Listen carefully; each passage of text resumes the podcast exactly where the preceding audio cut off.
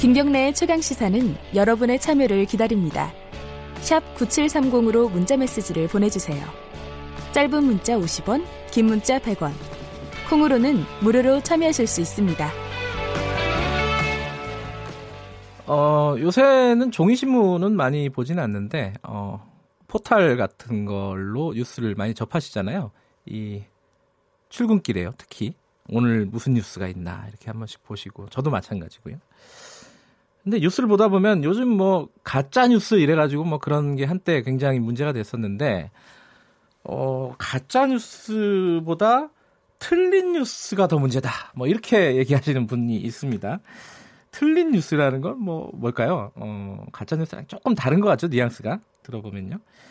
정확하지 않은 어떤 용어나 이런 것들로 독자들을 헷갈리게 하고 어, 아니면 의도적으로 좀 속이는 그런 경우도 좀 있고요. 이런 것들을 좀 잘 알고 봐야지 될 것 같은데 그게 쉽지가 않습니다. 근데 이런 또 전문가가 있다고 해서 저희들이 오늘 특별히 한번 연결을 해보겠습니다. 어, 나라살림 연구소라는 단체에 계신 이상민 수석 연구위원 전화로 연결해 보겠습니다. 안녕하세요. 예, 안녕하세요. 네. 어, 지금 출근하신 건가요? 아니면 출근 전이신가요? 아, 출근 전입니다. 아, 그러시군요. 주로 어, 출근하실 때 이렇게 뉴스를 보시나요? 어, 보통 출근을 좀 저는 빨리 하는데요. 아. 오늘 인터뷰 때문에 일부러 늦게 했고요. 그렇군요. 아침에 출근해서 한 7시 한 지금 정도부터 네. 좀 저희 연구소 업무상 매일 네. 아침에 재정 관련 뉴스를 보고 있습니다. 아, 재정 관련 나라 살림 연구소니까 국가 재정이나 이런 부분에 관심이 많으신 거군요. 예, 맞습니다. 예. 근데 이 저도 어 이상민 위원의 그 SNS를 몇 번 봤는데 어 이 틀린 뉴스가 굉장히 많다 이렇게 지적을 하셨더라고요. 예. 진짜 그렇게 많아요? 어, 이게 매일 그 언론을 체크를 하는데요. 네. 사실 아, 이거 틀렸는데 잘못됐는데라고 생각하는 날이 오히려 더 많아요. 어허. 어, 이거 문제가 없다라고 생각하는 날보다. 아 그래요? 아주 눈에 띕니다. 예. 어, 그 정도면은 뭐 이렇게 한두 명의 기자의 문제가 아니라 전체적인 문제인 것 같은데 일단은 네. 최근에 본 인상적인 틀린 뉴스 몇 개만 한번 좀 짚어보죠. 어떤 게 먼저 좀 생각나시나요? 요즘에 그 국가 채무 논쟁이 많이 있잖아요. 그렇죠. 네. 그래서 그거 관련돼서 언론 기사를 보면은 대부분 한 절반 정도의 언론 기사가 틀린 경우가 많이 있습니다. 그래요? 아니, 저는 잘 모르겠던데 어떤 네. 부분이 주로 많이 틀립니까 기자들이? 그러니까 일단 우리가 그냥 일반적으로 뭐 네. 빚이다, 뭐 채무다, 부채다 그냥 다 같은 용어처럼 혼용해서 쓰고 있잖아요. 달라요? 그런데 이게 다릅니다. 이게 사실 음. 채무라 하면은 네. 현금주의로 이게 진짜로 내가 갚아야 될 현금만 말을 하는 거고요. 채무는 부채가- 그렇다. 예. 예, 그렇습니다. 근데 부채 같은 경우는 예. 이게 앞- 이게 꼭 현금뿐만 아니라 좀 경제적인 개념으로 내가 실제로 지출이 돼야 될 부분을 다 아루는 말인데요. 아. 이런 부분을 되게 혼돈해서 쓰고 있는 부분이 많습니다. 그게 그러니까 일반적으로 저희들이 뭐 우리 집에 어, 빚이 많다. 예. 내가 뭐 부채가 많다. 뭐 채무가 많다. 뭐 이렇게 얘기하는 것과 이게 예. 국가 채무다, 국가 부채다 이렇게 공식적으로 기자들이 기사 쓰는 것은 달라야 된다 이런 뜻인 건가요? 예, 물론이죠. 그러니까 음. 예를 들어서 제가 네. 키가 얼마다라고 할 때는 네. 뭐 키를 뭐 센치로 말할 수도 있고 인치로 말할 수도 있잖아요. 그렇죠. 아니면은 더 중요한 것은 신발을 신고 키를 잴 수도 있고 신발을 벗고 키를 잴 수도 있는데 네네. 만약에 제 키를 다른 사람이랑 비교를 하려면은 네. 센치면은 똑같은 센치로 비교를 해야 되고 인치는 똑같이 인치로 비교하든지 아니면 신발을 음. 신고 쟀으면은 똑같이 신발을 신고 재는 걸로 비교를 해야 되잖아요. 예. 그런데 이게 채무와 채무끼리 비교를 하고 부채와 부채끼리 비교하는 건 좋은데 네. 이게 채무 얘기를 하다가 갑자기 부채를 얘기를 하고 음흠. 이런 식으로 개념을 혼동해서 말하면은 이거는 뭐 틀린 뉴스라고밖에 볼 수가 없죠. 그 지금 말씀하셨듯이 예컨대 어, 우리나라는 채무로 계산을 하고 예, 외, 그렇죠. 외국은 부채로 계산을 하고 예. 이래가지고 서로 비교해버리는 그런 경우가 있다는 말씀이신가요? 그렇죠. 그러니까 최근에 가장 뭐 구체적으로 얘기를 하는 게 오히려 더 예, 좋 같아요. 그 국가 채무 비율이 40%가 넘으면 좋냐 안 좋냐 뭐 아. 이 지금 벌어지고 있습니다. 대통령도 거기에 대해서 한마디 했고요. 그죠? 예, 맞습니다. 뭐 저는 뭐 개인적인 의견은 있긴 있는데요. 뭐 네. 저는 개인적으로는 40% 넘어도 뭐 괜찮다라고 생각하는데 네. 이건 뭐 저의 개인적인 의견이니까 네. 뭐 사람에 따라서 뭐 40% 넘으면 안 된다라고 말한 사람도 있을 수는 있겠죠. 네. 문제는 이게 신발을 신고 재는 것과 벗고 재는 것을 비교하면 안 되는 것처럼 네. 40% 넘으면 안 된다라고 주장하는 사람들의 논리나 아니면 언론들의 근거를 보면은 뭐 국가 채무는 40%가 지금 뭐 넘을까 말까 하지만 공공부문 부채는 이미 60% 넘었다. 그렇기 음. 때문에 우리나라도 채무가 높다. 이런 식의 그런 언론 표현이 아. 많이 있거든요. 지금 말씀만 공공- 들어도 헷갈리네요. 예, 그래 맞습니다. 예. 일부러 뭐 헷갈리는 개념이긴 합니다만 네. 좀 일부러 헷갈리게 하는 측면도 있지 않을까라는 의심도 하는데요. 그래요? 공공부문 부채라는 것은 신발을 신고 키를 쟀다라는 의미거든요. 예. 근데 신발을 신고 재니까 뭐 키가 40%가 아니라 60%로 된다라는 그런 음. 의미인 건데요. 근데 네. 이게 또 재밌는 거는 예를 들어서 공공부문 부채를 비교하자 보면은 우리나라가 60%가 된다라고 하는데 이미 2014년도에 65%였거든요. 그래요. 2015년도엔 64%, 예. 16년도엔 63%, 17년도엔 60%예요. 예.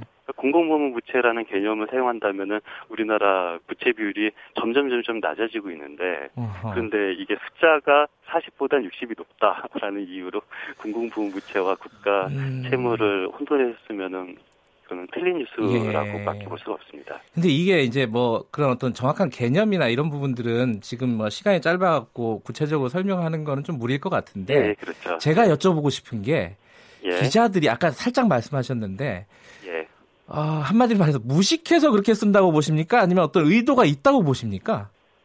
저는 미필적 고의라고 생각하거든요. 그러니까 예. 미필적 고의라는 말은 의도가 있어도 그냥 틀려도 어쩔 수 없다라는 좀 확증 편향을 가지고 세상을 보면은 꼭 그렇게만 보이잖아요. 음, 자기가 뭐 정말 몰라서 쓸 수도 있고요. 네. 그런데 뭔가 좀 그 채무 비율이 높은 것처럼 보이고 싶은 그런 어떤 목적이나 의도가 있으면은 네. 어 60%, 60은 40보다 높은 숫자니까 60%라는 숫자를 제시하면은 국가 채무 비율이 높아 보이지 않을까라는 네. 그런 의도가 있으면은 그런 어떤 채무와 부채를 모르는 것이 네. 더 강조가 될 수가 있을 것 같습니다. 예.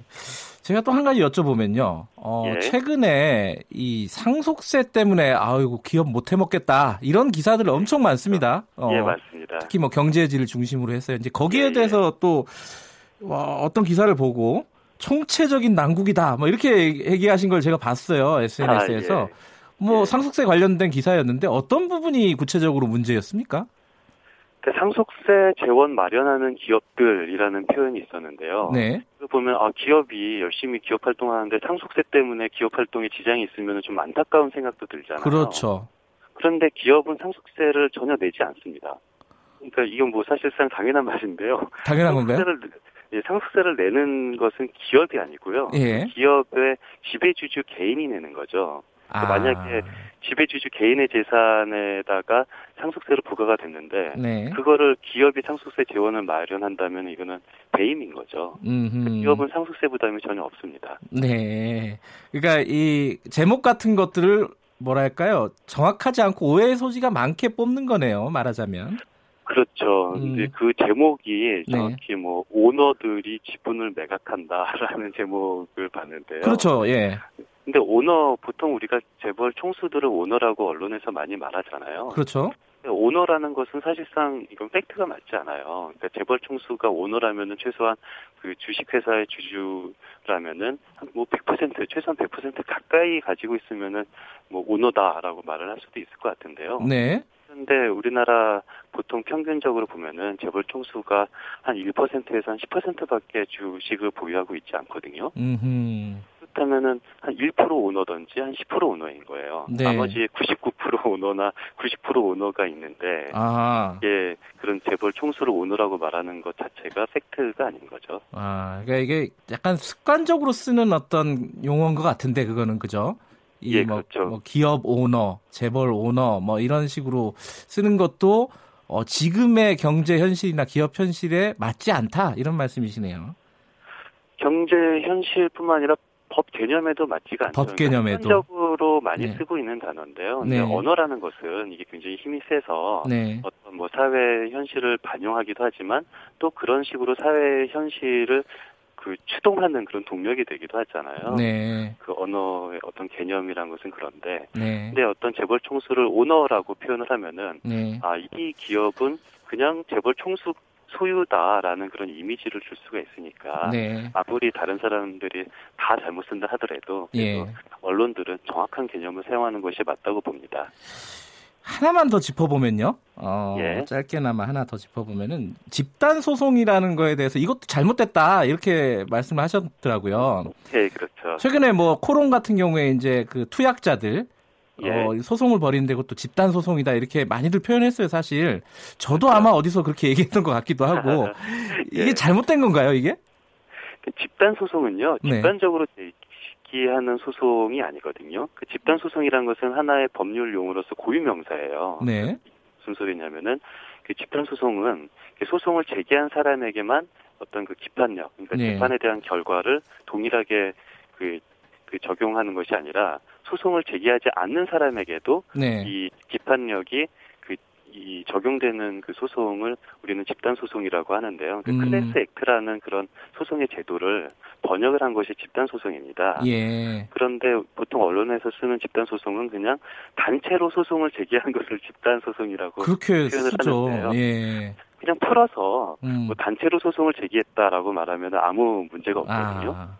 그런데 집단 소송을 했다라고 말하면 이것은 개념이 틀린 거고요. 근데 뭐 예. 이것은 말꼬투리 잡는 거 아니냐라고 말할 수도 있는데 예. 사실 그렇지 않은 게 저 같은 사람은 뭐 개인적으로 집단 소송이 우리나라에 좀 도입이 되어야 된다라고 생각을 해요. 진권 집단 소송 말고도. 예. 그런데 집단 소송이 도입이 돼야 된다라고 주장을 하면은 주변에서 어 집단 소송은 매일 하는 거 아니야? 언론에서 매일 하는 것 같은데? 그러네요. 라고 예. 오해를 받게 됩니다. 아. 이런 것들도 좀 정확하게 음. 개념을 쓰면 것이 좋을 것 같습니다.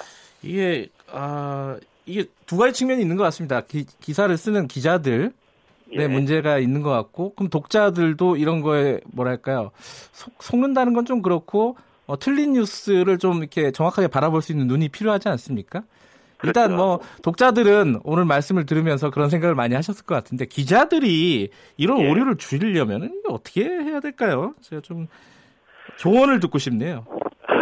그러니까 뭐 기자들도 좀 예. 개념을 좀 정확하게 해야 될 것 같은데요. 그러니까 뭐 예. 예를 들어서 그냥 우리가 그냥 평상시에서는 네. 뭐 거짓말을 하는 사람한테 너 사기치지 마. 그리고 일을 좀 잘 안 하면은 뭐 업무 유기하는 거냐 뭐 예. 그런 식의 말을 하는데 근데 사실 뭐 사기다 뭐 이런 것들이 더 이건 정확한 법률 용어거든요. 음, 그러니까 우리 그러니까 뭐 일상생활에서는 그런 말을 쉽게 쓸 수 있지만 그래도 기자분들이 기사를 쓸 때는 음, 어떤 용어라면 좀 정확하게 쓰는 노력을 네. 해야 될 것 같고요. 예. 그것보다도 더 저는 중요하다고 생각하는 것이 어떤 정부가 네. 자기 보고서를 낼 때 좀 명확하게 써야 될 것 같아요. 근데 정부도 아, 보도 자료나 보고서를 낼 때 이게 좀 자기, 자기한테 유리한 측면을 강조를 하다 보니까 전체적으로 이 아하. 알아보기가 어렵거든요. 그러니까 예를 들어서 요즘에 추경 논란 예, 예. 같은 거가 많이 있는데 그, 그 과거 추경할 때는 이번 추경은 국채 발행 추경이 아니에요. 뭐 작년에 남은 재원을 활용해서 쓰는 거예요. 이런 식으로